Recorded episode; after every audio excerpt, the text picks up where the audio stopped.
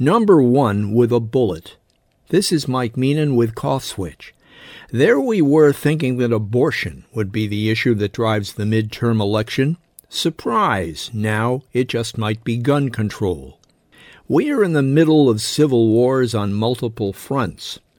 The bloody battles of the original Civil War took the names of otherwise ordinary American towns and turned them into historical symbols. Antietam, Chancellorsville, Shiloh, Gettysburg. Now, mass shootings have given us Uvalde, Parkland, Newtown, and Littleton. We all understand what needs to be done here. As far as I know, average citizens are not allowed to drive a tank to work or launch ballistic missiles from their backyards, so why do they need functioning military grade assault rifles? Why should background checks not apply to gun shows? Couldn't there be a universal red flag law to stop attacks before they happen? Remember after 9 11 when the mantra was if you see something, say something? The police would then have to take that something seriously. Police, by the way, can't be everywhere, and social media companies obviously can't catch every wacko in development. They need users' help. None of these steps, of course, is foolproof. Bad guys can always find prohibited weapons, and talented psychopaths flagged before a gun purchase can convince a shrink that they are perfectly sane.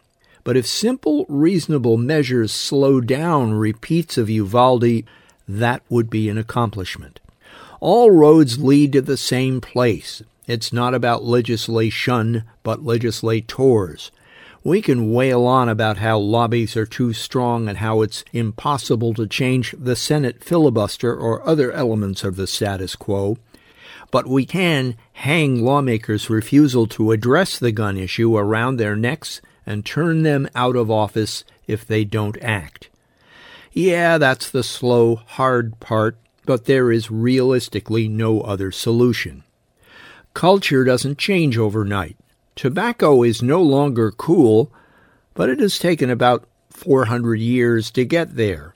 It may take decades to end the American love affair with guns, which, like it or not, is part of our history.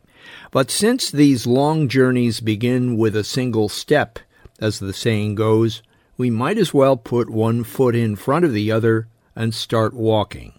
There is no free ride.